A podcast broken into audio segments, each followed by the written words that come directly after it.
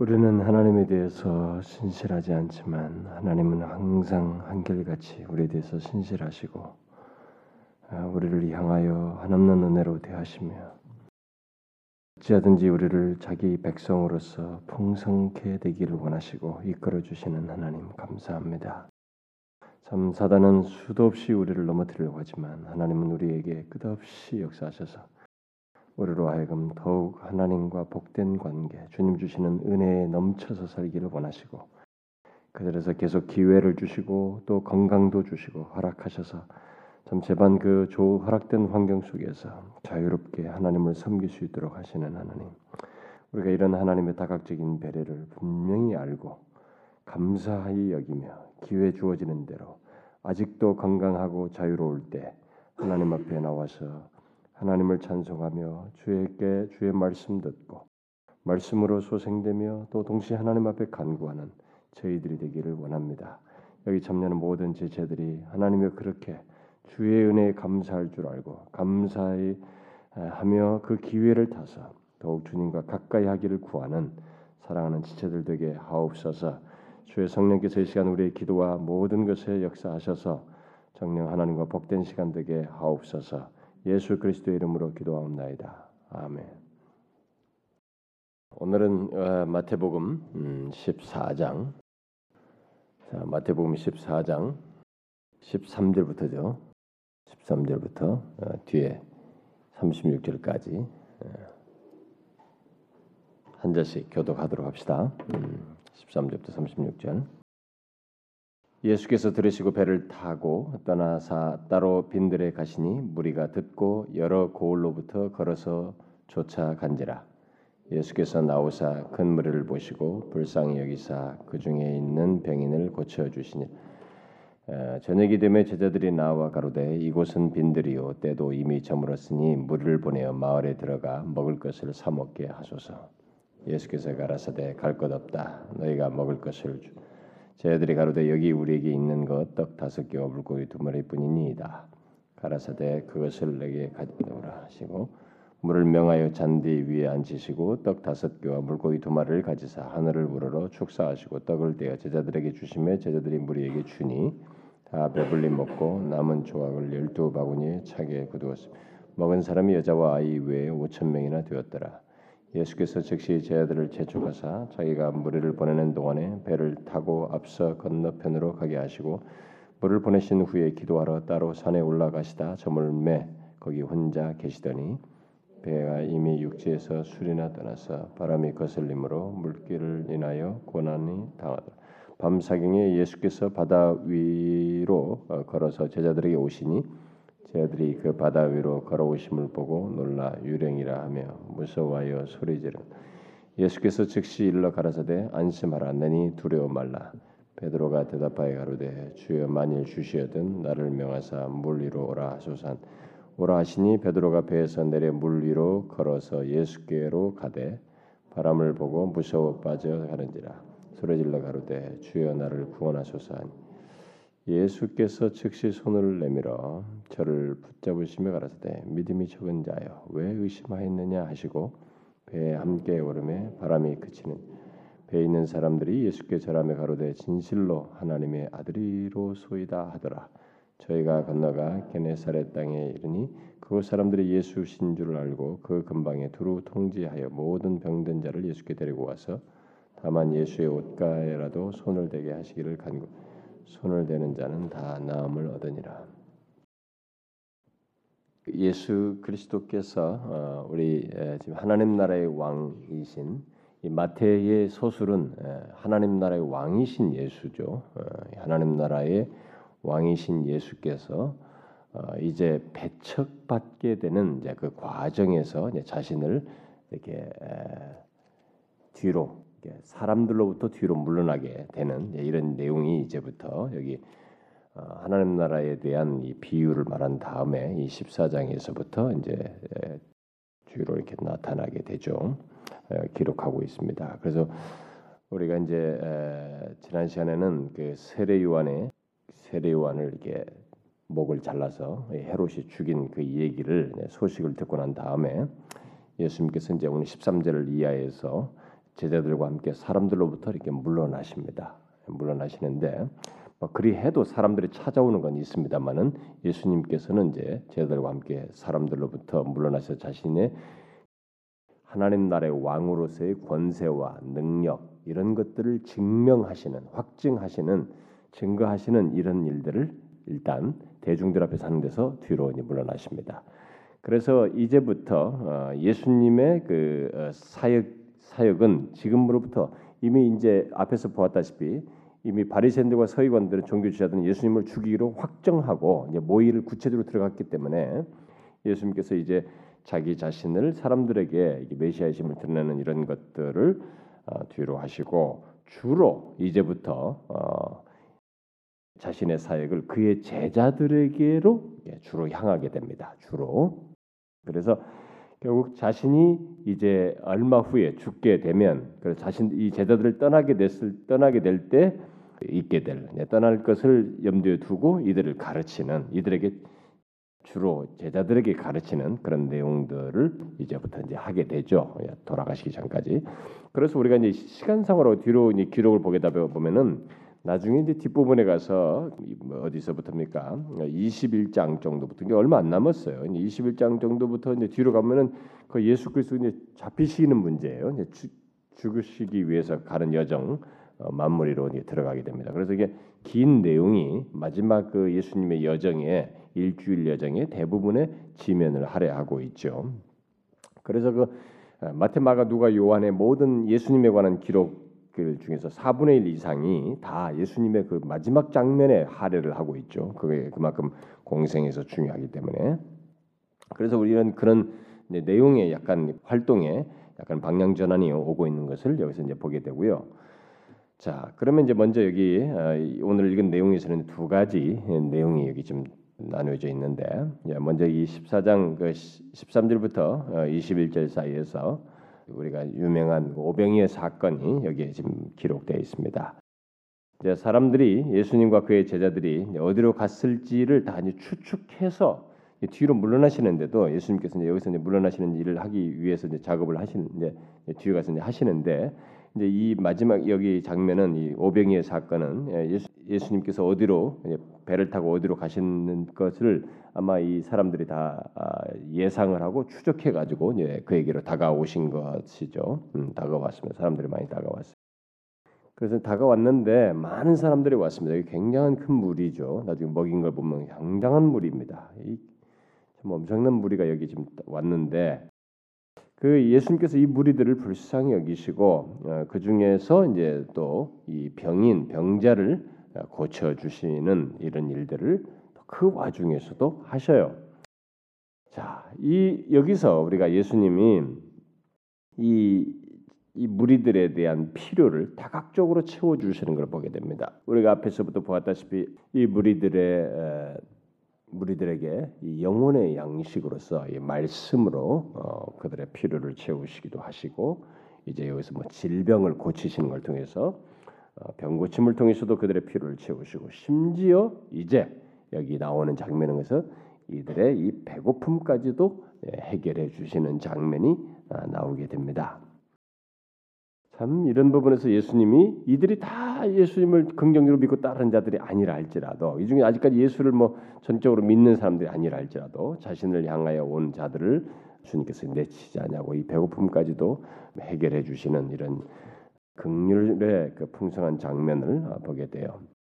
자, 그런데 이제 바로 이제 그 내막이 여기 13절부터 21절에 있는데 이제 아마 이제 사람들 무리들이 예수님에게 다 찾아왔는데 이제 저녁이 되니까 이제 제자들은 이들을 다 보내려고 한 것입니다.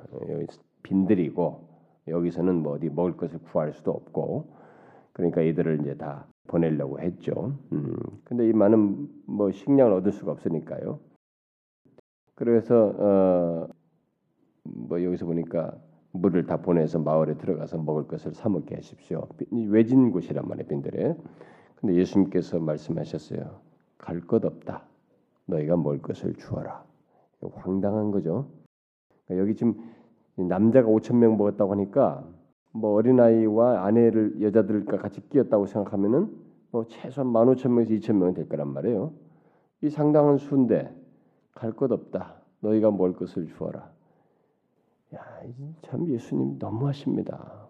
우리를 몇 우리를 죽이시려고 합니까? 어? 도무지 납득이 안 가는 황당한 얘기를 하시는 것 같죠. 주님은 이제 우리가 이 내막은 가장 상세한 오뱅이에 대한 상세한 기록은 요한복음 6장에 기록되어 있죠. 요한복음 6장에서 긴 내용을 뭐 60몇 절까지 그것과 연관해서 요한이 쓰게 되는데 그것이 아주 중대한 의미가 있기 때문에 요병의 사건이 그렇게 사도 요한이 그 사건을 해석까지 하면서 설명을 붙인 거예요. 어쨌든 이 사건은 아주 중요한 사건입니다. 주님은 무엇인가를 여기서 계시하기를 원하시고 있는 것을 이제 보게 됩니다. 먹어라, 아, 먹을 것을 주어라 이렇게 하심으로써 그러니까 뭐 제자들이 아니 우리가 지금 보니까 이 안에 여기 우리에게 보, 이는 바로는 어? 떡 다섯 개하고 물고기 두 마리뿐입니다. 뭐 어떻게 먹이라는 것입니까? 아니 뭐 이런 얘기죠. 예, 그걸 가지고 왔습니다. 아, 그런데 주님께서 내게 가져와라. 그 아주 작은 것인데요. 이 전체 숫자에 비하면 아무것도 아닌 아주 작은 것인데 그것이 주님의 손에 이렇게 붙들리게 되자 아, 이것이 이제 주님의 소, 에, 에, 이적에 의해서 엄청난 역사가 일어나죠. 여러분 인류 역사에 뭐 우리가 무슨 뭐 마술사드며 무슨 뭐 어쨌든 뭐 특별하게 어떤 능력을 행한다고 하는 사람들이 아무리 뭐 사람을 이렇게 병자를 낫게 한다 뭐 어쩐다 이렇게 막 이 이미테이션을 많이 하지만은 인류 역사에 이런 역사는 없습니다. 만 이런 사람이 있으면 뭐 세상이 다 뒤집어질 거예요. 응? 돈을 이렇게 다 모아가지고 이렇게 가서 그들을 구제한다든가 이렇게 하는 일은 있지만은 예수님께서 지금 하는 취하신 것 중에 여기서 지금 보이신 것 중에 한 가지 행동을 모방할 수가 있겠죠. 음? 다 없어요. 근데 비록 작은 거지만 있는 자 걸 가지고 없는 자들에게 나눠주는 뭐 이런 일 정도는 모방할 수 있겠습니다. 그러나 이 터무니없는 양이에요. 이거 가지고 어떻게 5천 명을 다 먹일 수 있습니까? 그런데 여기서 어, 중요한 것은 이 정말 하나님만 하실 수 있는 네, 그 일을 그가 행하시죠. 그걸 가져오게 하셔서 가져오라고 한 뒤에 다 잔디에 앉히고 떡 다섯 개 물고기 두 마리 가지고 하늘을 우러러 축사하시고 떡을 떼어서 이렇게 제자들에게 딱 주시면서 물에게 주라 그랬습니다. 우리는 이 장면에서 어떤 상황이 벌어졌는지 우리가 이 스크린으로 볼 수 있는 것이 아니고 기록으로만 보이기 때문에 상상만 해야 되겠습니다만은 주님의 손에 붙들어서 축사하시고 이 주었을 때 이것은 증산됐습니다. 와, 이 모든 것이 계속 증가됐습니다. 나눠주면서 이게 주어도 주어도 여기서 바구니에서 이렇게 부족함이 없는 이런 기이한 현상이 아, 이런 경험 속에 있게 됐습니다. 이건 엄청난 일이죠. 음. 그래서 모든 사람이 거기 앉은 사람들이 다 먹었습니다. 뭐 15,000명에서 2,000명 정도가 여러분 15,000명에서 2,000명 먹이려면 우리들은 머리로서 보면 막 만약에 어디에다가 막 부페집에다 15,000명에서 2,000명 먹일 것 좀 준비해 주시면 막 며칠부터 난리가 날 거예요. 그렇죠? 상상할 수 없는 일이에요. 그런데 그런 것이 중요하지 않습니다. 주님에게 있어서 주님은 정말로 여기서 신적인 능력을 행하십니다. 인류 역사에 이런 일을 행한 이가 아무도 없어요. 오직 이분만 하셨습니다. 그 일을 여기서 행하신 거예요. 자, 그런데 이 간단한 사건입니다. 그래서 다 배불리 먹고 남은 조각이 열두 바구니 차게 됐다. 그래서 남 5천 명이나 되었다. 여자아이 외에 뭐 이렇게 딱 기록하고 있는데 마태는 아주 간단하게 기록하고 있는데요. 이 사건은 아주 중대한 의미를 갖습니다.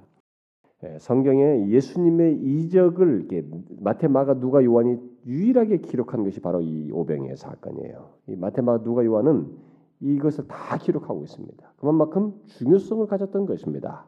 획기적이고 놀란 사건이었고요. 그래서 이것을 다 기록하고 있었는데 분명히 이것은 어떤 의미를 가지고 있습니다.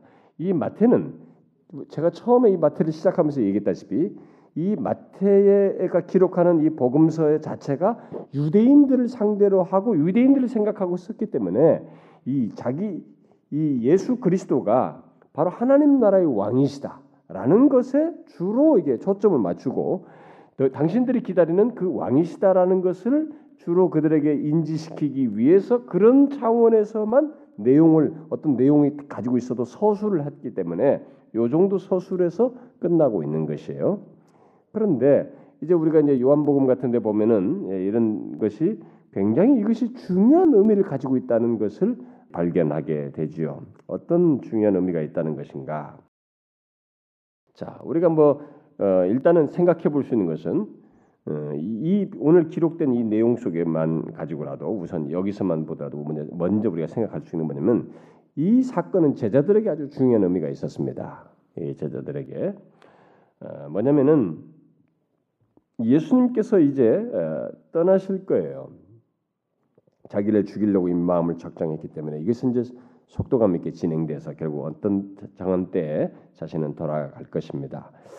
그래서 어, 떠나신 후에 이제 이 제자들이 자신들에게 부여된 사역을 이제 행하게 될 텐데 자신들이 부여된 사역을 바로 요거와 같이 할 것을 여기서 행위적으로 계시해 주신 겁니다.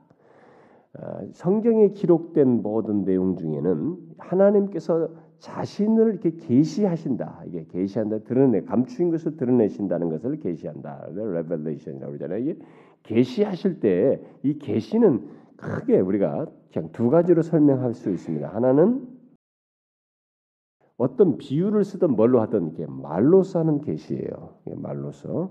또 하나는 뭐냐면 이런 모든 것을 이렇게 기적이든 뭐든 간에 이렇게 표적이든 이런 것을 봐 심지어 행위로 어?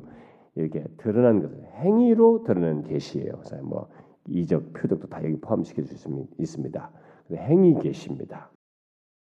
그래서 이두 어, 계시 이런 방식으로 계시를 하시는데 여기서는 지금 어떤 행위로 계시하는 것을 동시에 내포하고 있습니다. 말로서도 하시지만은 행위적인 계시가 여기에 내포되니 그 뭐냐면 너희들이 내가 떠난 이후에 바로 이와 같은 지금 너희들에게 이 이걸 주어서 저들에게 나누어 배고픈 자를 채웠던 것 같은 그 일을 영적인 면에서 너희들이 해야 된다라는 것을 계시해 준다고 볼 수 있겠습니다. 쉽게 말하면 예수님의 제자들은 앞으로 어, 영적인 음식을 공급하는 일을 해야만 합니다. 예수님 떠나시고 난 다음에 그런데 그때 그들은 그 모든 음식의 공급을 자신의 스스로 만드는 자들이 아니에요. 이들은 어디까지나 전달자입니다. 지금 이 수많은 사람들을 먹이시는 장본인은 누구이시냐면 예수 그리스도예요. 그러니까 주님으로부터 받아서 많은 사람들에게 이 영적인 음식을 공급하는 일을 해야만 한다는 것. 바로 이런 것들을 여기서 어, 계시한다고 나타낸다고 볼 수 있겠습니다. 설사 자신들은 가진 것이 없을지라도 또 공급해 줄 것이 부족하다 할지라도 언제든지 그때마다 예수 그리스도께 나와서 예수 그리스도로부터 받아서 예수 그리스도께 의지하여서 사람들에게 그 영의 양식을 나누어 주는 그 일을 해야 한다는 것을 보이신 것이라고 볼 수 있습니다. 주님은 바로 그런 일을 계속 하실 거예요. 그래서 제자들은 바로 그런 것을 공급하는 자, 전도라는 미라는 것을 통해 사람들에게 알리고 나타내고 영적인 공급을 전달하는 그 일을 해야 될 것입니다. 이것은 세상에 지금 이, 이 영적인 양식을 공급을 필요로 하는 이 세상에 영적인 음식을 공급해야 하는 우리들에도 똑같이 적용되는 것입니다. 우리들도 똑같이 주님으로부터 공급받아서 전달하는 것이에요. 우리들의 경험담이라든가 우리들의 것으로 전달하지 않습니다. 사람을 살리는 문제는 어, 영혼을 살리는 문제, 음? 예, 인간의 그 결핍, 궁핍된 것을 채워주는 근본적인 해결책은 하나님으로부터 오는 것입니다. 우리는 그것을 이 세상에 전달하는 일을 해야만 하는 것이죠. 바로 그런 맥락에 생각할 수가 있겠고 또 이 오병이의 이적이 갖는 어, 뭐 의미들을 여러 가지 생각할 수 있겠습니다만은 또 한 가지 먼저 덧붙이면은 여기서 예수님은 비록 아주 작은 것이라 작은 것이지만 5천 명에 비하면 뭐 아무것도 한 사람 먹을 분량밖에 안 되는 오병이어. 이 아주 작은 것이라도 가진 자를 것을 뭐 가진 자의 것을 가지고 어, 갖지 못한 자들에게 나눠주는 이 일을 하시되 신적인 재창조의 능력 하나님만이 하실 수 있는 이런 신적인 재창조의 능력을 드러내심으로써 모든 사람들에게 갖지 못한 자들에게 나눠 주신다고 하는 사실을 보여주고 있습니다. 이것은요. 주님은 지금도 이런 일을 하셔요. 주님은 분명히 무에서 유를 창조하실 수 있습니다. 뭐 빛이 있으라 하시면 빛이 있을 수 있게 되고 무엇인지 말씀 한마디로 다 하실 수 있어요. 근데 하나님은 이상스럽게 구원의 역사를 이루시는 데서 영혼의 역사를 일으키실 때 하나님은 우리에게 있는 것들, 우리의 활동, 우리의 증거 이런 것을 사용해서 거기에 자신의 역사와 능력을 드러내심으로써 하셔요. 여기에 우리의 계산을 넘어서는 자신의 재창조의 능력을 드러내심으로써 일을 하십니다. 영혼 구원의 역사도 그렇고 모든 것에서 다 마찬가지예요. 결국 주님은 우리의 작은 것에 자신의 재창조의 능력을 발휘해서 많은 사람들의 생명을 살리고 또 유지하는 이 일을 하신다는 것입니다. 그래서 우리는 아주 작은 것을 갖다 드려요 하나님 앞에. 하나님 제게 가지고 있는 것은 요것밖에 없습니다. 저는 뭐 제가 가지고 있는 것이랑 조그만 달란트밖에 없습니다. 제가 가지고 있는 것은 아주 그냥 별로 가진 것이 없습니다. 그러나 제가 제가 아직 몸이 있고 건강이 있고 시간이 있으니까 제가 입술로 주님을 말할 수 있습니다.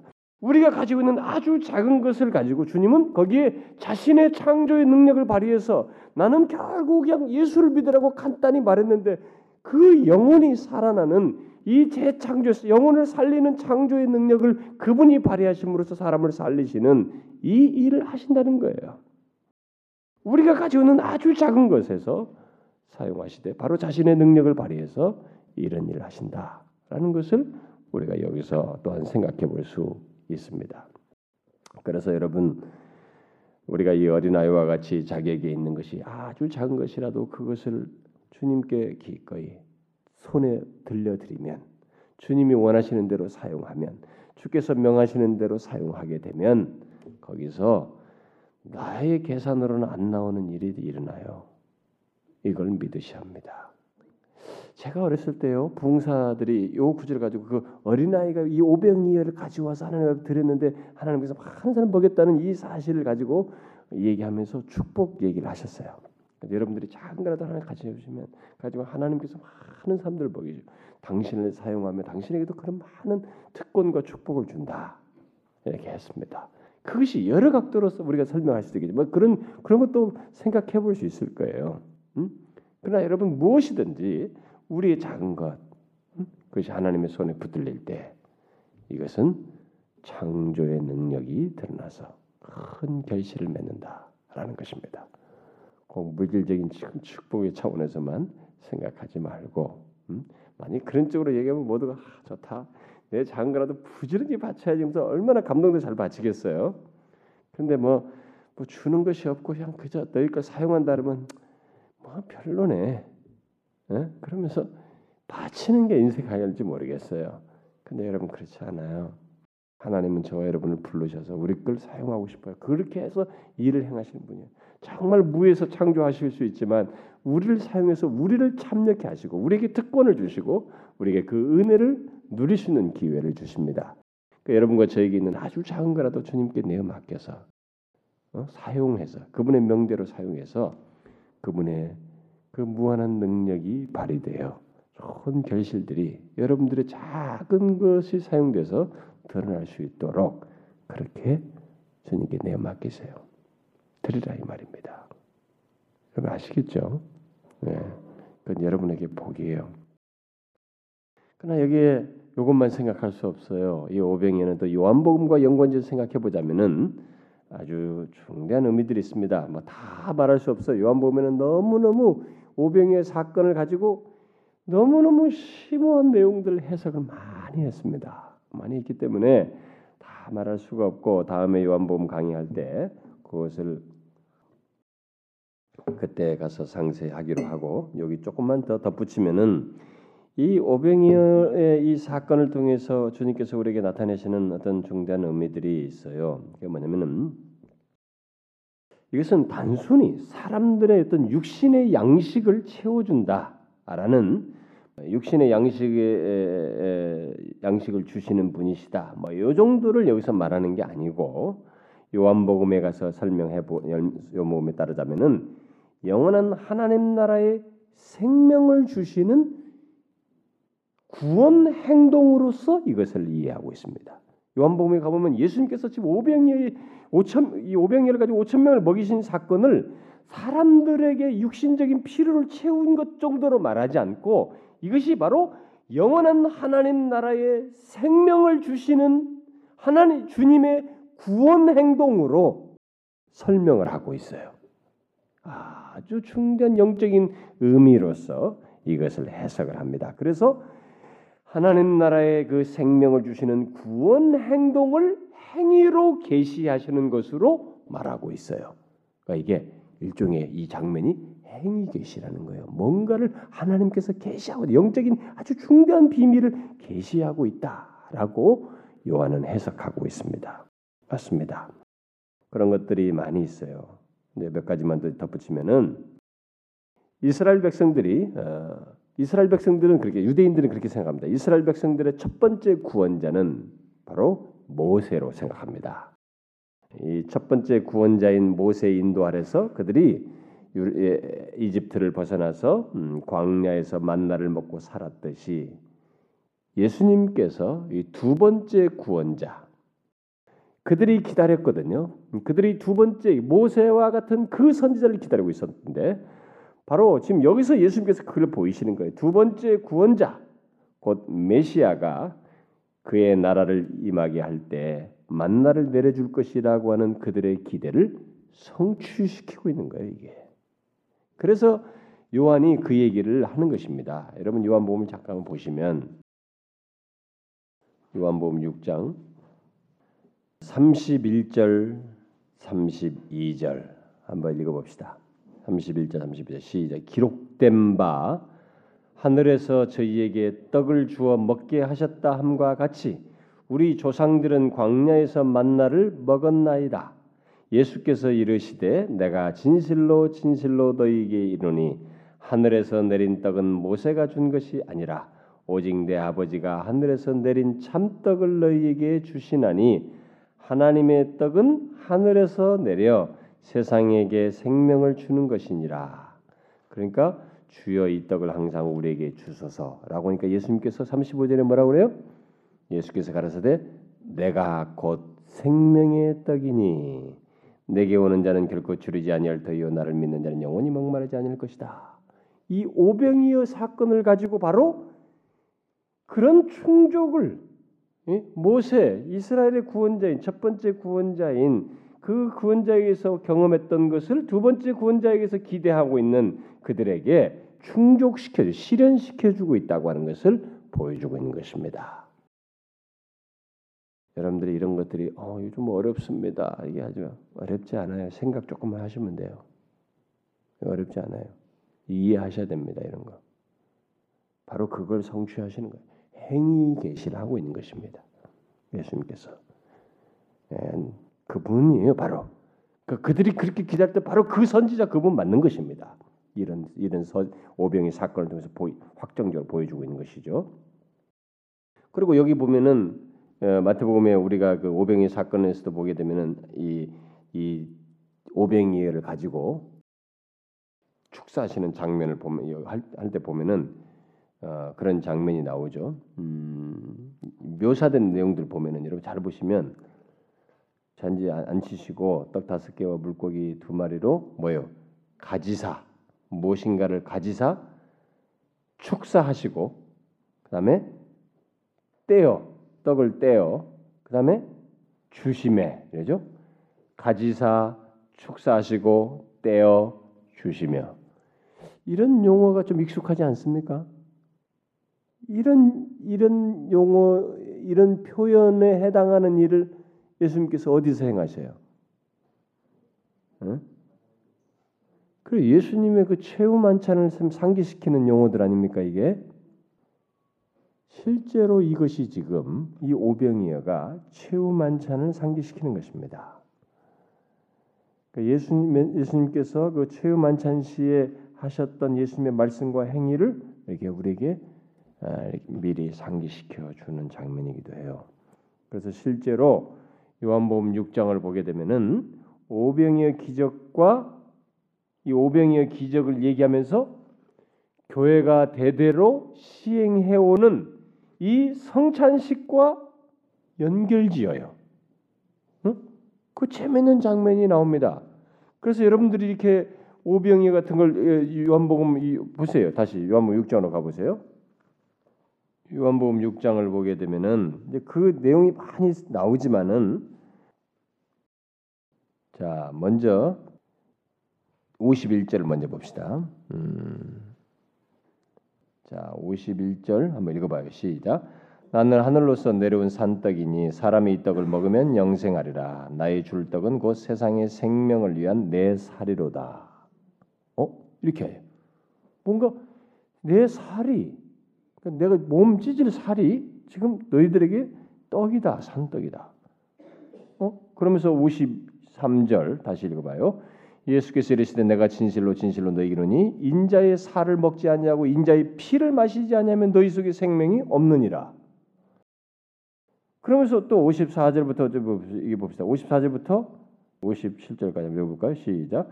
내 살을 먹고 내 피를 마시는 자는 영생을 가졌고 마지막 날에 내가 그를 다시 살리리니 내 살은 참된 양식이요 내 피는 참된 음료로다. 내 살을 먹고 내 피를 마시는 자는 내 안에 거하고 나도 그 안에 거하나니 살아계신 아버지께서 나를 보내심에 내가 아버지로 인하여 사는 것 같이 나를 먹는 그 사람도 나를 인하여 살리라. 어, 이 너무 재밌지 않습니까? 이 오병이어 사건이에요. 지금 오병이어 사건인데 물고기 두 마리 벌떡 다섯 개로 사람들을 먹이는 얘기를 하는데 이게 최후 만찬과 연관짓고 있습니다. 그래서 최후 만찬에서 쓰던 용어가 나오더니만 실제로 사도 요한이 그게 바로 연관성을 가지고 있다. 이 오병이어 사건을 통해서 우리에게 지금 그걸 말해주고 있는 것입니다. 어? 오병이의 기적이 우리들이 지금 이 교회가 대대로 지켜오는 이 성만찬과 연관성을 가지고 있다는 것을 말해주고 있습니다. 그러면서 실제로 얘기를 하죠. 그러니까 사람들은 육체로 먹는 배부르게 먹는 것만 생각했는데 주님은 그것을 통해서 행위 계시를 하고 있는 거예요. 내 살과 떡을 먹는 것이 생명. 이걸로는 안 되고 진짜 너희들을 충족시켜 주는 내 살과 떡이 있다. 내가 죽어야 한다. 십자가에 달려야 한다. 어? 그러면서 진정한 음료요, 진정한 어? 생명의 떡인 자기 자신을 믿어야 영생을 얻는다. 야, 여러분 너무 놀랍지 않습니까? 아, 이거 배고픈 사람들 5천 명이 이, 이 사람을 모아놓고 보리떡 다섯 개 물고기 두 마리 싹 먹이시고는 이런 엄청난 비밀을 얘기하고 있으니 하늘의 계시를 말하고 있으니 너무나 놀랍지 않습니까? 여러분 하나도 안 놀라운가? 여러분은 제가 항상 얘기지만 하나님의 계시에 놀라야 돼요. 응? 이 하나님의 계시를 보면서 이게 다 이게 계시거든 진짜요? 우리에게 계시 중에 그냥 글자를 읽으면 안 됩니다. 여러분 어디 가서 책을 뒤져보세요. 뒤져보세요. 여러분들이 아무리 탁월한 책들을 읽어도 거기에 인간의 사상적 유익을 좀 줄 수 있지만 이 생명성 문제를 이렇게 명쾌하게 밝혀준 계시적인 내용은 없는 거예요. 그래서 여러분들이 계시에 놀라야 하는 것입니다. 그냥 오늘날 이 기독교가 자꾸 사람들이 이 계시를 하찮게 여기고 자꾸 재미난 얘기라고 다른 것에 도취되는데 그게 정말 이상한 것입니다. 그러니까 계시를 자꾸 뒤로 하니까 사람이 자꾸 경험적으로만 가게 되는 거죠. 그래서 경험적인 것이 있으면 다 됐다 이렇게 생각하는 거예요. 응?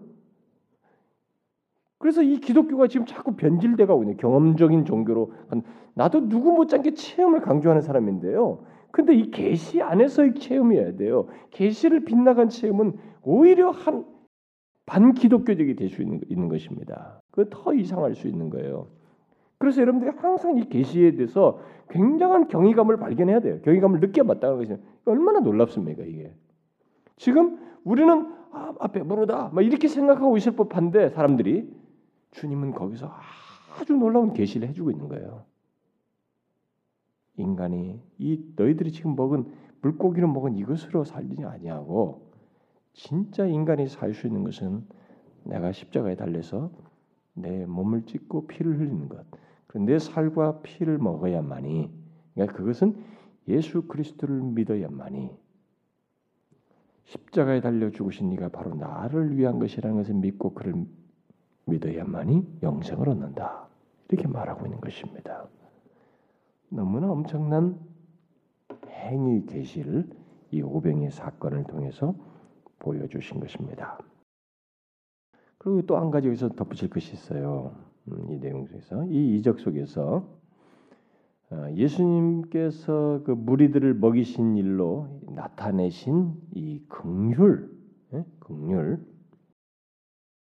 이 긍휼은 예, 이 사건이 장차 하나님 나라가 여기에 수많은 사람들을 먹이시는 주님의 긍휼하심 있잖아요. 이것은 이 장차 하나님 나라가 완성될 때 있을 그 잔치를 이렇게 예표적으로 보여주는 것입니다. 결국 이 사건이 장차 있게 될 하나님 나라에 완성될 하나님 나라에서 있게 될 그 잔치를 예표적으로 보여준다고 말할 수 있어요.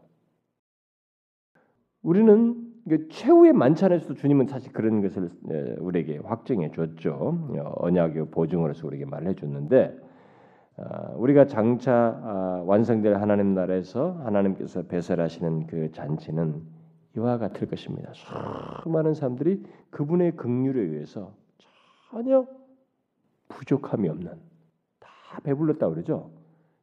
전혀 부족함이 없는 그분이 계시기 때문에 그 잔치에서의 그 흥겨움과 만족스러움을 항상 누리시는 것처럼 완성될 하나님 나라에서는 예수 그리스도 때문에 마치 그분이 배설하는 잔치와 같아서 그분 자신 때문에 조금도 부족함이라든가 이런 것이 없어요. 부족, 결핍, 해함, 상함 이런 개념들은 마이너스적인 이 부정적인 것들은 하나도 존재하지 않습니다.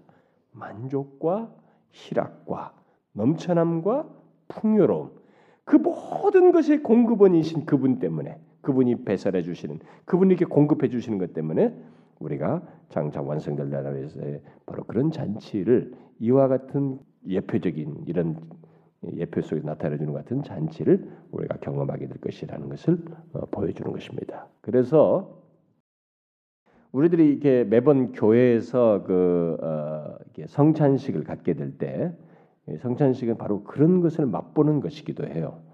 이런 완전한 하나님 나라의 그 잔치 축제를 미리 맛보는 것입니다. 예수님께서 이 자신이 최후의 만찬할 때 그것을 이런 앞으로 있게 될 잔치 너희들이 나로 말미암아 이게 누리게 될 그것을 일종의 언약이요 보증으로서 하신 거거든요. 그래서 우리가 이 성찬을 아, 대할 때 성찬식을 하게 될 때 이게 완전한 하나님 나라의 어떤 축제 그 잔치를 미리 맛보는 것으로 생각해야 됩니다.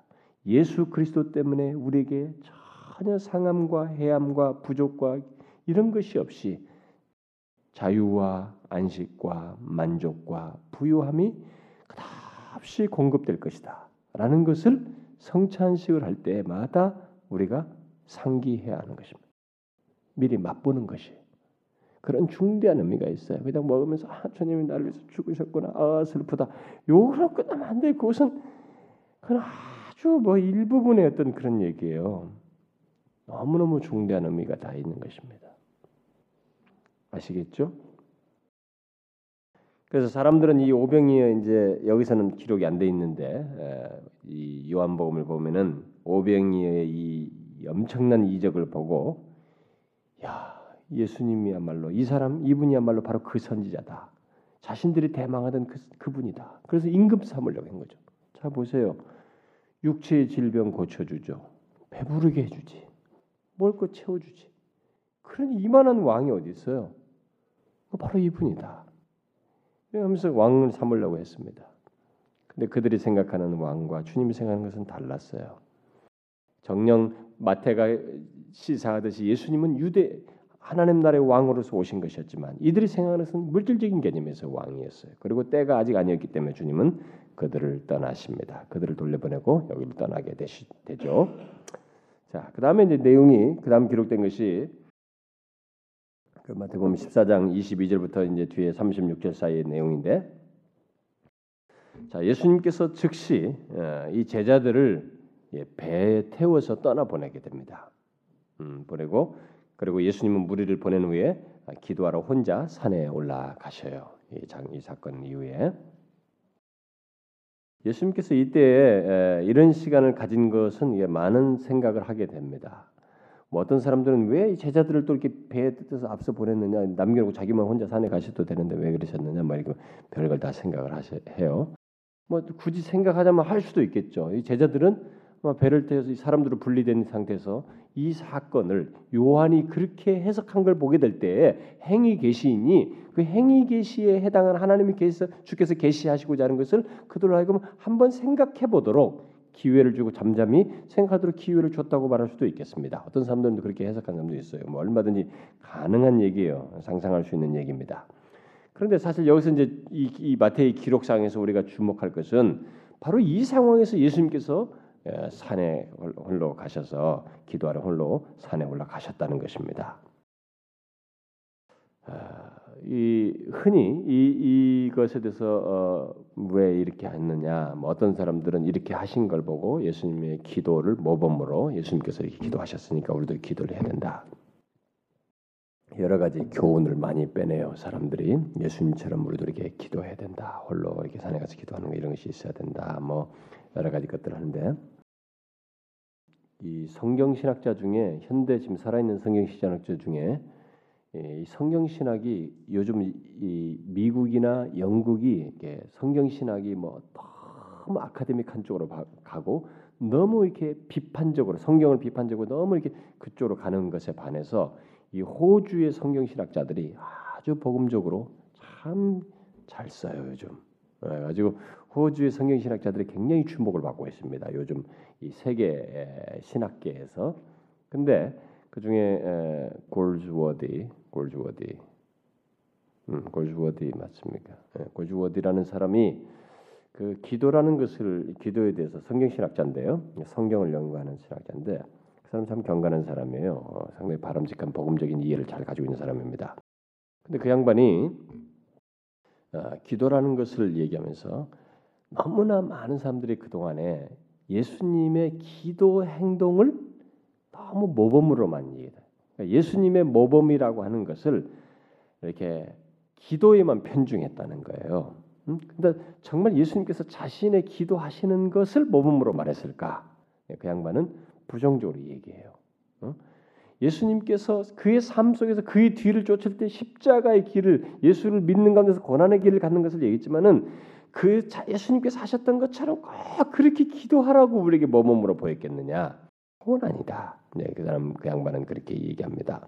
그러면서 이제 여러 가지 기도의 본래적 의미가 무엇인지를 설명을 하는데 음, 상당히 긍정적이에요. 음, 상당히 긍정적인데 오늘은 제가 그 얘기는 삼가하고 자 예수님께서 여기서 가신 것이 이게 우리에게 기도의 모범을 보이려고 이렇게 한 것이냐? 많은 사람들이 그렇게 해석을 하거든요. 이 경건서 어떤 사람들 책 보면은 이, 이 구절을 가지고 예수님께서 이게 기도하신 것을 우리가 우리도 이렇게 기도해야 된다 뭐 이렇게 하는데 좋습니다. 우리도 항상 예수님과 같이 이렇게 막 기도하는 생활, 항상 쉬지 말고 기도하라. 이것은 기도하는 것에 대해서는 두말할 것이 없어요. 기도는 왜 해야만 하냐면은 무엇보다도 하나님을 의지하지 않고는 살 수 없다고 하는 우리의 존재의 증명이기도 하고 존재의 표시이기도 하기 때문에 삶의 표시이기 때문에 기도는 하지 않을 수 없어요. 음, 그런데 기도는 그런 그렇기 때문에 자연스러운 것이어야 돼요. 강압적이고 막, 억지와 막 이렇게 이런 것은 아닙니다. 이런 것은 성경이 말하는 기도와 아무 상관없는 거예요. 강압적이고 억지고 막 형식적이고 중언부언하고 막 틀에 짜이고 바리새인들처럼 내가 며칠 전에 했습니다. 뭐 했습니다. 이런 건 의미가 없는 것입니다. 오늘날 우리 이 사람들이 기도에 대해서 얘기할 때 많은 사람들이 아, 누가 몇 시간 기도해 누가 몇 시간 나도 몇 시간 자꾸 이런 걸 강조해요. 이 책들을 보면은 어떤 사람들 기도 경험담 어떤 사람이 기도를 하루에 몇 시간씩 했다 뭘 했다 뭐 이런 것이 자꾸 기도의 경험담으로 나오는데 뭐 보면은 그것은 절대로 바람직한 것이 아닙니다. 기도라고 하는 것은 굉장히 자연스러운 것이어야 돼요. 기도에서 가장 중요한 것은 쉬지 않고 기도하라는 때 하나도 쉬지 않고 기도한다는 것이 아니거든요. 그렇게 기도가 우리의 삶에 중요한 것이라는 거예요. 기도 없이 살 수가 없다는 거예요. 그리스도인이라는 것은 우리는 하나님을 의지하지 않으면 우리 신앙도 지킬 수가 없고 삶을 살 수가 없다는 것입니다. 바로 그런 차원에서 기도는 아주 자연스러운 것이어야 된다는 것입니다. 그래서 시간을 정하는 것도 바로 그런 차원에서 하는 것이고 언제든지 수시로 필요와 상황과 또 상황 때마다 나에게 기회가 허락되는데 하나님을 불러 그분께 의지하고 나의 믿음과 고백을 하라고 내가 주님을 신뢰하고 의지한다고 하는 것을 다각적으로 표현하는 이 기도가 쉼 없이 있어야 된다는 것이에요. 이런 기도의 자연스러움이 아주 중요한 것입니다. 성경의 기도의 아주 중요한 개념은 바로 그거예요. 제가 옛날에 여러분 수요일 날 우리 솔레몬 샘블리 할 때 기도에 대해서 여러 번 얘기했었죠. 그러니까 말의 문제를 얘기하면서 말. 이 기도의 바로는 말이에요, 말. 이 말은 어디서부터 왔냐면 인간이 스스로 만든 거 아닙니다. 아담과 아담이 탁 만들어지자마자부터 말이 통했어요. 말은 하나님으로부터 온 것입니다. 그래서 장세기 1장에 보면 하나님께서 우리가 우리의 형상대로 인간을 창조하자. 하나님 상부 성자 성령께서 말을 하셔요. 커뮤니케이션 한다는 것입니다. 이게 기도의 발언이에요. 기도는 커뮤니케이션. 하나님과 교통하는 것이에요. 이게 기도의 가장 중요한 의미예요. 요 개념을 빠뜨리고 막 기도를 몇 시간에다 뭐 이것은요 율법주의예요. 다 공로 사상이에요. 그건 아주 잘못된 거예요. 오히려 더 해악스러울 수 있습니다. 말을 한다는 것입니다. 그래서 하나님이 아담에게 만들고 너 말해 아, 어, 어 따라해 이렇게 안 했거든요. 바로 그 기능을 주셨습니다. 아담아 먹지 마라. 알아들었어요. 커뮤니케이션이 가능했던 하와 사이 하와도 만들었을 때 내 살 중에 사요 뼈 중에 뼈다 이렇게 말한 것입니다. 말이 그 기도라고 하는 것은 바로 말에서 나오는 거예요. 하나님께 말한다는 것입니다. 주님 없이 살 수 없음을 주님께 전적으로 의존된 존재인 것을 끝없이 말하면서 교통한다는 것이에요. 이게 기도예요. 이런 의미에서 쉬지 말고 기도하라는 것입니다. 이걸 안 하면은 기도가 전혀 하나님을 의지하는 말이 없는 사람들 있잖아요. 기도가 없는 사람들은 그거 이상한 거예요. 그건 그리스도인이 아닐 가능성이 높아요. 응? 말을 해야 돼요. 말 않고 집에서 막 인삼 자식 얼마나 그거 심각합니까, 여러분? 말 좀 해라 이놈아. 그냥 말 불만이 있는 거 있잖아요. 말도 안 거. 난 당신 못 믿는다. 아, 인정도 안 하겠다. 이거. 하나님께 말을 안 한다는 것은 하나님을 인정하지 않는다는 것이 의지하지 않는다는 거예요. 기도의 바로는 말이에요, 여러분. 제가 신비주의 특강 그 지난번에 열린 교사 할 때 거기서 관상 기도에 대해서는 얘기 안 했거든요. 관상 기도가 너무 큰 덩어리이기 때문에 기도. 그걸 하려면 다 따로 한 번 해야 돼. 근데 관상 기도에 대한 얘기를 하려면은 제가 이 관상기도 주장자들이 실수하는 것이 바로 이 말이에요. 말에 대한 기도의 발언인 말에 대한 이것을 이해를 놓치는 것입니다. 이것이 아주 중요한 키예요. 답이에요. 여러분 항상 하나님 앞에 말을 해야 돼요. 응? 그게 이제 기도예요. 주님께서 내가 이렇게 했지, 너나나 따라서 해라, 이거 해라. 그거 아니었어요. 주님께서 기도하는 방법에 대해서는 별로 말하지 않았습니다. 기도를 가르쳐 주십시오 하니까 주님이 같이 기도 가르쳐 준 거예요. 그게 기도하는 방법을 가르쳐 주세요라고 한 것이 아니고 기도를 가르쳐 달라고 하니까 기도라는 것은 이런 내용들이 있어야 된다는 면에서 주님이 같이 기도를 해준 거죠. 그게 방법 아닙니다. 기도라는 것 자체를 가르쳐 준 거예요. 말을 그런 것을 말해야 된다는 것입니다. 하나님께 의지하면서. 그래서 여기 이걸 가지고 사람들이 막 기도의 모범으로 말하는 사람들은 조금은 이 흐름 문맥의 흐름을 조금 놓쳤 놓쳤다고 봐져요. 그 어쨌든 많은 사람들이 이제 예수님께서 왜 이때 이런 이렇게 홀로 이렇게 가셨는가 이 오병이 놀라운 사되고 사람들 임금 삼으려고 할 때 이렇게 혼자 이렇게 산으로 가셨는가 많은 사람들이 흔히 말하듯이 음, 자신의 지상 사역을 성취하기 위해서 하나님과의 교통을 통해 새로운 능력을 얻고자 했을 수 있고 이게 가장 많은 사람들이 주장하는 거예요. 맞습니다. 이 뭐 충분한 얘기예요.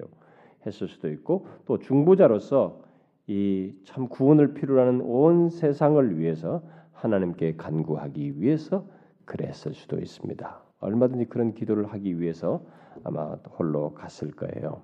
근데 어쨌든 이런 것들을 다 생각해서 다 긍정할 일입니다. 근데 어쨌든 우리가 여기서 주목할 것은 무엇이 되었던 간에 예수님께서 기도를 하는 이 시점이에요. 이 시점을 좀 주목할 필요가 있습니다. 어? 뭘 기도했겠느냐, 뭐 이게 기도라는 행동을 했다, 뭐 이런 것도 중요한 게 아니라 먼저 이 시점을 생각해 뭐냐면은 가장 영광을 받는 순간에 기도하러 홀로 가셔서 하나님과 마주섰다는 것입니다. 아버지와 그분과 마주서서 교통했다는 거예요. 야, 저는 이게 의외로 메시지가 크다고 생각이 돼요. 음? 이들의 구원을 필요로 하니 뭐 가장 영광을 받는 순간에 그는 이들을 구원하기 위해서 십자가를 지셔야 하거든요. 이들이 생각하는 그게 아니거든. 그런 왕이 아니란 말이에요. 임금이 아니라고 십자가를 지셔야 한단 말이에요. 그러니까 이들을 가장 영광을 받는 순간에 자신이 가장 낮아져서 십자가를 져야 하기 때문에 바로 그것을 그런 자신의 이런 그 상태에서 하나님과 마주 앉아서 어쩌면 구원의 역사든 뭐든 이런 것들 능력을 덧입기 위해서든 하나님과 교통하는 이런 시간을 갖게 됐다라는 것입니다. 여러분 이것은 우리가 좀 이런 것은 배워야 되지 않겠어요? 인간은요, 음, 제 자신의 경험을 봐도 여러분 이 오늘 내용은요 의외로 중요한 내용에서 오늘은 조금 예, 설명을 좀 많이 해야 될 내용들이 많아요. 인간은요 제 개인의 경험도 하지만 높아질 때 이렇게 하나님 앞에 마주하지 않습니다. 잘 안 됩니다. 모든 것이 좋고 부유하고 막 만사 형통하고 막 사람들에게 존경받고 영광받고 막, 막 높아갔을 때 하나님 앞에 진지하게 마주 앉아서 그분과 교통하는 것을 제 1번으로 생각지 않습니다. 여러분 어때요? 여러분 어떻게 생각합니까? 나중에 아, 한번 하나님께 감사하다고 기도는 할지 모르겠어요. 그걸 1번으로 생각지 않습니다. 제 자신도요. 그게 안 됩니다. 정말로 안 돼요. 은근히 나를 이렇게 아, 오늘 뭔가 한 것에 대한 내 자신에 대한 이, 이 뭐라 할까요? 이런 부추김, 뭐 이런 것으로 상당 한동안 기분 좋은 것을 유지하는 쪽이지. 그거 가지고 하나님 앞에 그래서 로이 존스 목사가 그런 얘기를 했어요. 로이 존스 목사가 자기가 이게 주일날 설교를 서액을 하고 성도들이 참 좋은 반응이 일어나고 그랬을 때 목사들은 때때로 이렇게 주일날이면 긴장이 막 섰다가 확 풀어지거든요. 그러니까 주일날 아침에는 이게 여러분들이 만나더라도 여기 예배당 설교하기 전까지는 여러분들 좀 이해를 하셔야 됩니다. 여러분 평상시 만날 때처럼 제가 반갑게 안 맞아요. 여기 막 아, 예, 예, 하면 지나간다고. 그러니까 여러분 눈도 제대로 안 부딪혀요. 제가 제대로 그 볼 때는 제가 벌써 흐트러진 거예요. 대체적으로 긴장돼 가지고 지금 정신이 없는 겁니다. 근데 다 설교도 끝나고 뭐 오늘 설교할 거 다 끝냈으면 그때부터 확 풀어져요. 긴장이. 진짜로. 그러면은 저녁에 돌아가면 정말 확 쉬고 싶습니다. 우리 집에 TV가 없지만은 뭐 옛날에 TV 있을 것 같으면 탁 리모컨 한번 건드려서 릴렉스 하고 싶은 것이로. 그거예요. 근데 로이 존스 목사는 그러지 않았다는 거예요. 그 사람은 자신이 하나님 설교 사역을 할 때 주일날 사람들이 막 좋은 반응도 있고 자신도 큰 감동이 있을 때 그때 교만하지 않기 위해서 먹그 전에 영국 사람들이 흔히 먹는 그 홍차 우유 타 먹는 홍차 차 한 잔 들고 서재로 들어가서 앞선 믿음의 선배들의 글을 읽었다는 것입니다. 야 역시 탁월한 사람들은 조그마한 것까지도 다 숙고해요. 설설 지나가지 않습니다. 그 교만하지 않기 위해서. 근데 자기도 앞선 사람들 그렇게 했더라는 거예요. 그걸 보고 자기도 배웠다는 거죠. 우리는 그런 것을 좀 해야 되는 거예요. 그러니까 하나님 앞에 더 겸비하려고 하는 거. 가장 높았다고 할 때 더 하나님 앞에 겸비하려고 하는. 예수님께서도 사람들이 막 2만 명 되는 사람들 임금 삼으려고 할 때 자신은 그게 아니고 십자가를 제하는 분으로서 하나님과 마주서는 것. 이걸 가장 먼저 했다는 것입니다. 기도를. 그런 차원에서 우리가 생각해야 된다. 그래서 여러분들이 부유하고 일이 잘 되고 모든 것이 만사행통하고 막 기분이 좋고 자식이 잘 돼서 좋고 뭐가 잘 되고 막 좋을 때 은혜가 충만하다고 모든 것이 여러분들이 영광이 채워질 때 가장 먼저 하나님께 마주하는 것을 생각할 수 있으면 여러분은 굉장히 복받은 사람이고 굉장한 것이에요, 그건. 여러분 우리가 그런 걸 배우자는 것입니다.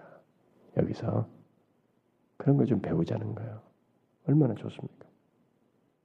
저는 그것이 더 여기서 인상 깊게 다가와요.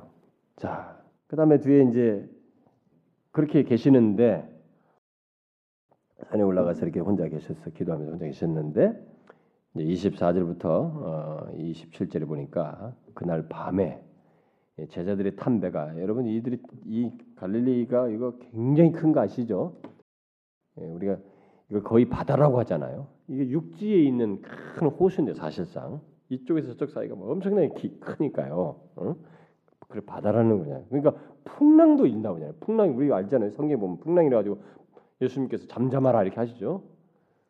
그러니까 풍랑이 이를 정도로 이게 그게 계곡이 있어 산이 있어서 이렇게 몰아치는 경우가 있다는 거죠. 바다도 아닌데 말이죠. 지중해가 아니라고요. 육지 안에 있는 큰 호수란 말이에요. 근데 이것이 한참 갔다는 거죠. 수마일 여러 마일 갔다는 거죠. 수리를 수리 몇 리를 간 것입니다. 이렇게 그렇게 갔을 때에 이뭐 바람이 불고 막 물결이 크게 일고 막 난리했던 거예요. 갑자기 풍랑이 크게 일고 풍랑을 만나가지고 배가 심히 흔들리고 있었습니다. 그때 여기 지금 사경 밤 사경이니까 새벽 3시에서 6시 사이에 어떤 시점에 3시부터 6시예요. 뭐 근데 캄캄해서 캄캄해서 정확히 못 알아본 거 보니까 좀 캄캄할 때 아직 그때에 예수님께서 바다 위를 걸어서 그 제자들에게로 왔습니다. 예수를 안 믿는 사람, 믿음이 없는 사람들은 아, 이게 뭐 현실적으로 어떻게 가능하냐? 성경은 현실적으로 물리적으로 가능한 것을 이미 초월했잖아요. 처음부터 성경은 처음부터 태초에 하나님이 천지를 창조하시니라. 이거 못 믿으면은 성경에 있는 모든 건못 믿게 돼 있는 거예요. 성경은 믿음을 가진 자를 위한 것이지 믿음을 갖지 않는 자를 위해서 준 게 아닙니다. 음? 바로 그거죠. 그래서 여기 지금 예수님께서 진짜로 바다 위로 오신 거예요. 그래서 그래서 이 기록이 중요한 거예요. 그러면 이게 거짓이냐 거짓이면 여기 같은 사람들이 반응이 없어야 되는데 반응이 있는 거예요 지금. 음? 이 마태 같은 사람은 아주 따지기 좋아하는 사람이에요. 이 마태복음 쓴 사람이요. 이 세린이 얼마나 정확하고 따지고 보통 보통 내기가 아니지 않습니까? 그 이 사람이 이걸 다 기록하고 있는 거예요. 세부적으로 상세한 내용을. 응? 그래서 제자들이 보고 어, 유령이다 이거야. 어? 유령이라고 하면서 막 무서워서 소리 지르는 겁니다. 으아 했겠죠.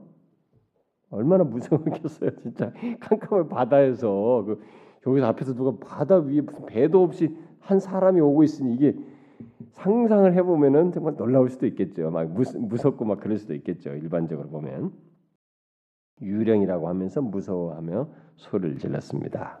근데 여기서 우리가 한 재밌는 장면이요. 이, 이 내용이요.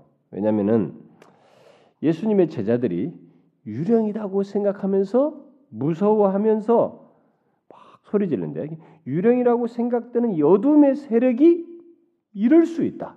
이 바다 위를 걸어서 올 수 있다. 그 다시 말해서 어떤 뭐 세상을 지배할 수 있다. 이 세상에서 저렇게 특별한 일을 할 수 있다고 믿는 반면에 그런 것은 믿음 반면에 자연의 힘과 이런 바람과 파도를 포함한 이 만물을 통치하시고 주관하시는 예수님. 예수님께서 이 모든 것을 주관하시고 복종케 하실 수 있다는 것에 대해서는 믿지 않았다는 것입니다. 재밌잖아요. 저분이 우리가 지금까지 이들이 따라다니면서 많이 봤잖아요. 정말 병자도 낫게 하고, 정말 자연도 통치하시고, 모든 것을 다 드러내시니 바로 그분일 수 있다는 것에 대해서는 오히려 주님을 찾았다면 좋겠는데 유령인 것에 대해서는 이 악의 세력에 대해서는 의심 없이 잘 믿으면서 예수님은 안 믿더라 이게 지금. 근데 이게 오늘의 현실이거든요. 이 세상 사람들이든 심지어 교회 다니는 사람들도 마찬가지. 예수 믿는 사람들도 자기가 뭐 살다가 뭐 어떻게 해서 막 무서우면서 이 귀신일 거야, 뭐 막일 거야, 막 이런 것은 의심 없이 믿어요. 뭐 유령일 것이다, 뭘 거라. 예수 안 믿는 사람도 유령 귀신 다 따집니다. 어? 가지고 아, 가지고 신 요즘 우리나라도 이점점이 뭡니까 신접하게 하는 여자들 있죠. 우리나라도 그런 게 있습니다. 가지고 대신 죽은 사람을 불러다가 지금 대신 대답을 해준다는 거죠. 말해줘. 당신 말 전달해주고 말해주고 이런 것이 우리나라에 뭐 TV까지 나오거든 케이블 TV 이런 것도 방영하는 걸로 알고 있어요. 그런 것은 믿어요 사람들이 예수를 믿어. 근데 자연과 우주를 만, 만드시고 그걸 다스릴 수 있는 예수님에 대해서는 안 믿어요 이상하게 인간이. 얼마나 모순되냐 이거예요. 우리는 그것을 여기서 볼 수 있습니다. 어둠의 주관자, 이 마귀와 악한 영들과 이런 유령 것, 뭐 이런 것들에 대해서는 사람들이 쉽게 믿으면서 자신이 그 상황에서 자신이 처한 상황, 비록 힘들던 무서, 무서울 것 같은 그 상황에 그 상황을 주님께서 다 아시고 통치하실 것이라는 것은 왜 안 믿느냐는 거예요. 여러분 잘 생각해 보세요. 여러분들이 인생 살면서 와 이거 무섭다. 이제 뭐가 뭐가 있나 봐 이게 그렇게는 하면서 아이 상황을 주님께서 다 아셔. 내가 지금 처한 상황을 주께서 다 아신다고. 주께서 이걸 통치하셔. 여기서 일을 내실 거야. 나를 지키시고 인도하실 거야는 왜 안 믿냐는 거예요. 바로 그것을 우리가 여기서 시사하는 거예요. 여러분 생각해 보세요. 혹시 여러분들도 그러십니까? 이 제자들처럼 이제 태도를 바꾸셔야 합니다. 악한 영들보다 더 확실하게 믿어야 될 것이 하나님이에요. 우리 삶을 아시고 인도하시는 그분이에요. 여러분들이 아무리 어려운 상황에 있어도 그 상황을 아시고 인도하시는 분이 계시다는 것을 믿어야 한다는 거예요. 그걸 믿어야 된다는 것입니다. 아, 나 혼자 있을 때 무서워요. 뭐가 무서운데? 마귀가 무서워서 무서운 것인가? 그럼 하나님은 나를 지키신다는 하나님은 무엇인가? 심지어 부리는 영인 천사를 보내서까지 우리를 도우신다는 그 하나님은 또 뭐냐 이거? 왜 이건 안 믿느냐 이게? 당신 혼자 있을 때 하나님이 홀로 있게 하지 않는다는 것은 왜 안 믿느냐는 거예요. 너무 웃기지 않습니까? 왜 이렇게 불신앙 쪽에 우리는 더 가까울까요? 예수 믿는 우리는 그래서는 안 되는 것입니다. 그래서 주님께서 여기서 자신을 계시하시죠 그들에게. 음, 그 뭐라 그래 27절에 보니까 예수께서 즉시 일러 가라사대 안심하라 나다 내니 두려워 말라. 아, 제자들은 예수님께서 오신 것을 그제서야 알고 그가 이 만물의 주관자이시다. 바다를 걸어서 이렇게 오시는 만물의 주관자이신 것을 보면서 안심하게 되죠. 우리가 이렇게 예수님만 보게 되면 아무리 주변이 뭐 어떻게 해도 정말 안심이 되고 안식을 하게 됩니다. 그래서 뒤에 이제 28절부터 32절에 바다 위를 걸어오신 분이 예수님이심을 알게 되었을 때 베드로가 여기서 주여 만일 주시어든 나를 명하사 물 위로 오라 하소서 이렇게 말했습니다. 뭐 항상 이 베드로는 항상 앞서고 이렇게 하는 사람인데 근데 이 베드로의 행동은 아주 중요한 의미를 하나 띠고 있습니다. 응? 뭐 덤벙된다 이렇게 생각할 수도 있겠지만 베드로의 이 행동에는 아주 중요한 의미가 있어요. 뭐냐면은 베드로는 예수님이 바다를 이 바다까지도 주관하시는 분이시라는 것을 지금 알게 되었기 때문에 이렇게 제안하는 것이거든요. 그래서 그것을 알게 됐을 때 만일 예수님께서 자연을 통제하실 수 있다면 자신 또한 그를 믿는 믿음으로 똑같은 일을 할 수 있을 것이다 라고 믿었던 거예요. 응? 이게 아주 중요한 사실입니다. 물론 주님께서 허락하셔야만 하죠. 허락하시는 한해 안에서.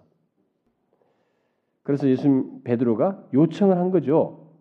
물 위로 오라 하소서 부탁을 한 거예요. 그러자 주님께서 어떻게 했습니까?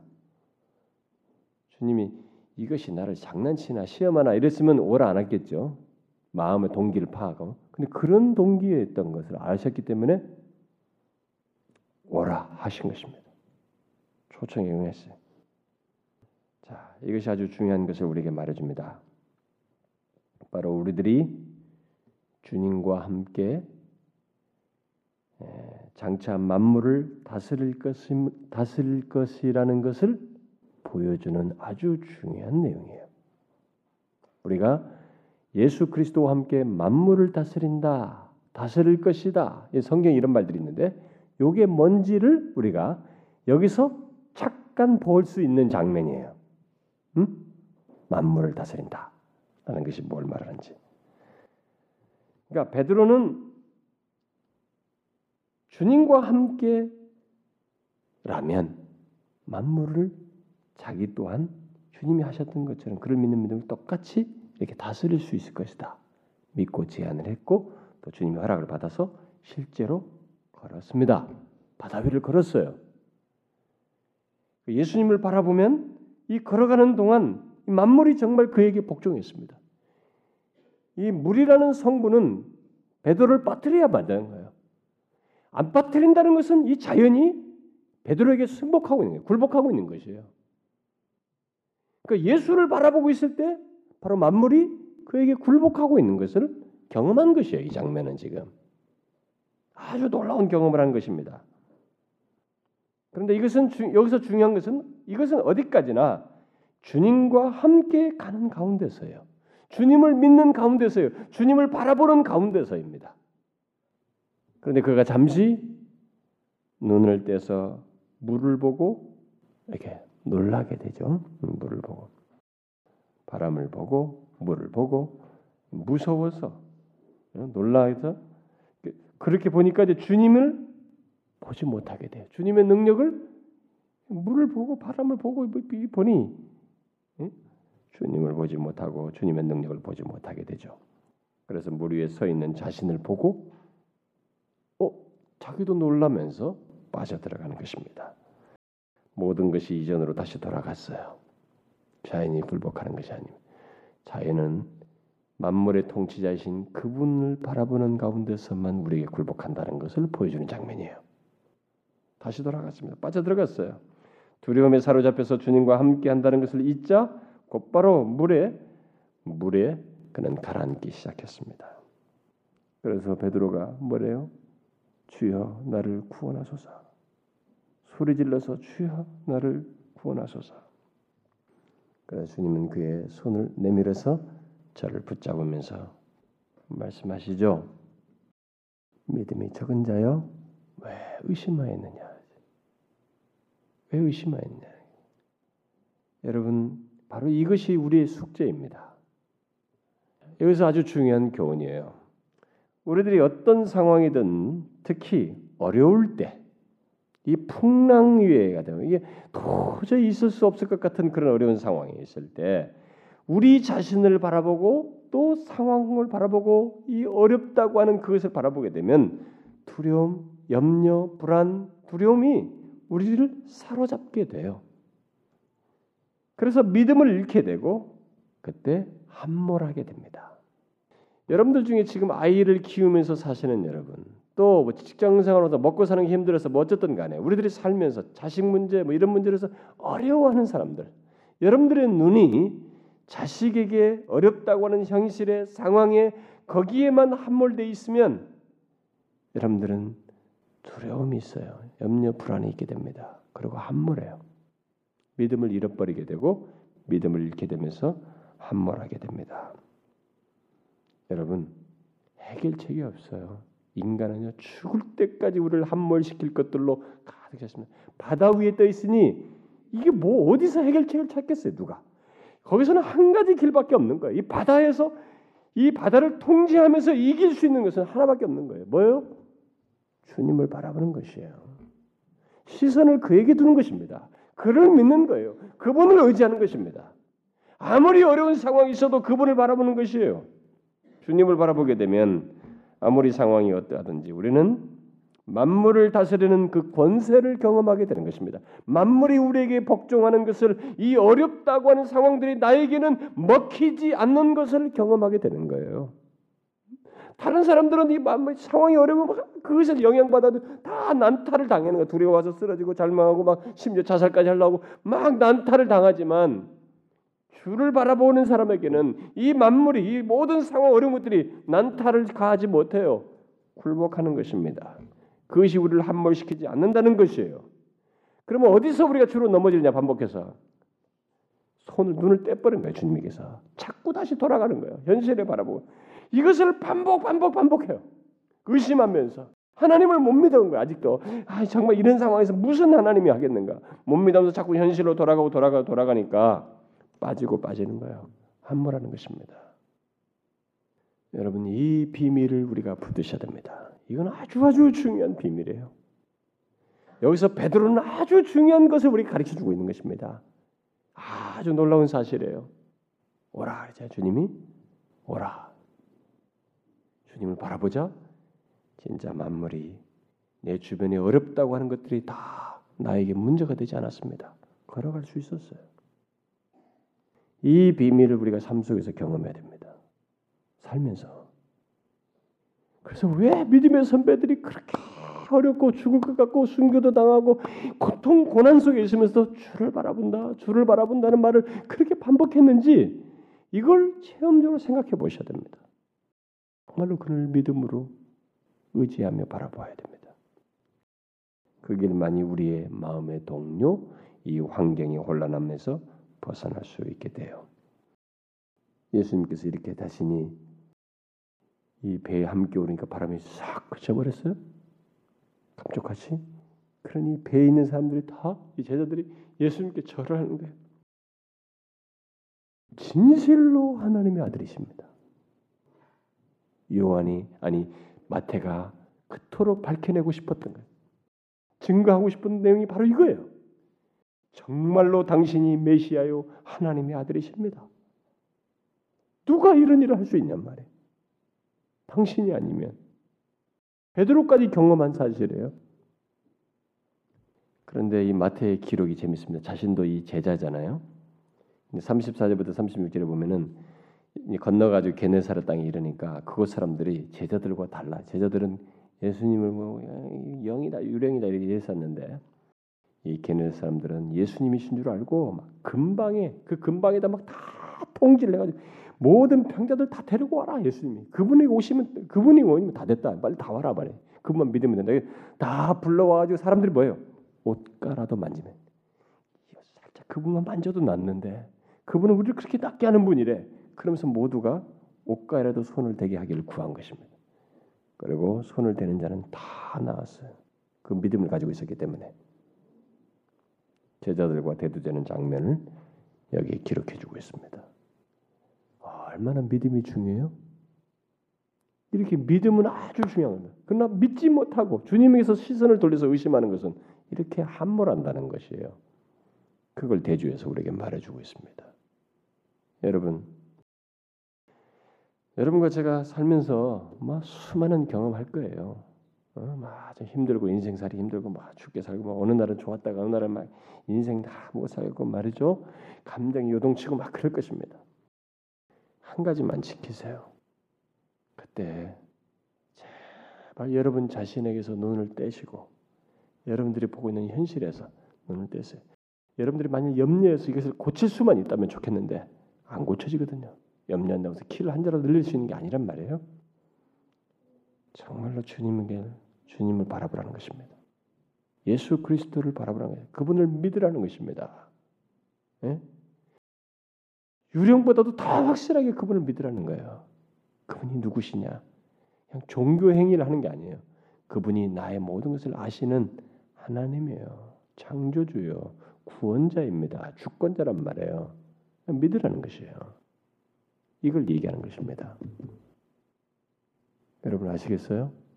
아기 키우면서 힘드신 우리 애엄마 여러분, 인생 살면서 힘든 여러분들, 눈을 거기서 떼서 주님을 바라보시라고요.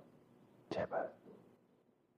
여러분의 자아를만 바라보고 여러분의 자신만 바라보고 환경만 바라보면 물에 빠지는 것밖에 없어요. 함몰밖에 없습니다. 기도합시다. 하나님 아버지 감사합니다. 정말 우리는 유동하는 이 풍랑과 같아서 너무 변덕이 심하고 너무 쉽게 요동하고 어, 의심도 너무 빈번하고 주님을 끝까지 바라보지 못하는 그런 어리숙한 자들입니다. 그런 우리들을 십자가에서 몸을 찢으시고 피를 흘리시며 우리에 대한 하나님의 마음이 얼마나 확정적인지를 보여주시며 우리를 끝까지 인도하시겠다고 말씀하시고 증거해 주셨어도 하나님을 믿는데 너무너무 더딘 우리들입니다. 주여 우리들의 그런 부족함과 이 결함들을 용서하여 주시고 정말 주님을 끝까지 신뢰하는 가운데서 이 모든 우리 주변에 요동하는 것들이 우리에게 굴복하는 것을 보며 하나님께서 우리의 삶을 온전히 인도하시는 것을 경험하는 저희들 되게 하옵소서. 참 믿음 없어서 넘어지고 함몰하는 일이 없도록 세상과 우리 자신의 문제들에게 집착함으로써 하나님이여 우리들이 믿음을 잃고 함몰하는 일이 없도록 주여 우리에게 주의 말씀을 통해 상기시키고 성령께서 계속적으로 감화 감동하셔서 아, 끝까지 주를 바라보며 순례의 정을 잘 갈 수 있도록 인도해 주시옵소서. 주님 우리가 살면서 정말로 예측 못할 수많은 어려움들과 문제들이 있고 고통스러운 것이 있지만 그걸 잘 우리 주님을 바라봄으로써 지날 수 있도록 주님 이끌어 주시고요. 계속 우리의 연약한 마음을 붙들어 주셔서 강하게 하여 주옵소서. 우리가 내일 이번 주일에 하나님의 복음 잔치 영혼들을 인도할 터인데 주님 부탁합니다. 그 영혼들을 주께 의탁하오니 맡아 주시고 정말 복음의 말씀도 주님께서 이 종에게 준비시켜 주셔서 그것이 저들에게 그대로 전달되어서 마음이 동하여 예수 그리스도를 자신들의 구주로 믿고자 하는 그런 강한 역사가 일어나게 해 주옵소서. 성령께서 그 모든 것을 주장하셔서 오직 주께 성령께서만 하실 일이온즉 그들의 마음을 움직이셔서 열어 마침내 예수 그리스도를 구세주로 믿는 그 구원의 역사가 있게 하여 주옵소서. 여기 모인 사랑하는 지체들 각 사람마다 하나님의 필요가 있습니다. 저들의 상황들을 돌아보시고 적절하게 은혜를 주시며 이 험난한 세상 우리의 생각을 혼란케 하는 세상 속에서 항상 주의 계시의 말씀을 인하여서 이 혼란스러운 것들을 분별하며 나아갈 수 있도록 인도해 주옵소서. 이 마귀는 끊임없이 우리를 주의 계시의 말씀으로부터 멀어지도록 유혹하지만은 그것을 넘어서서 항상 하나님의 말씀을 가까이 함으로 주의 말씀을 통해서 소생되고 분별하며 나아가는 모든 지체들 되게 하옵소서. 간절히 구하고 우리 주 예수 그리스도의 이름으로 기도하옵나이다. 아멘.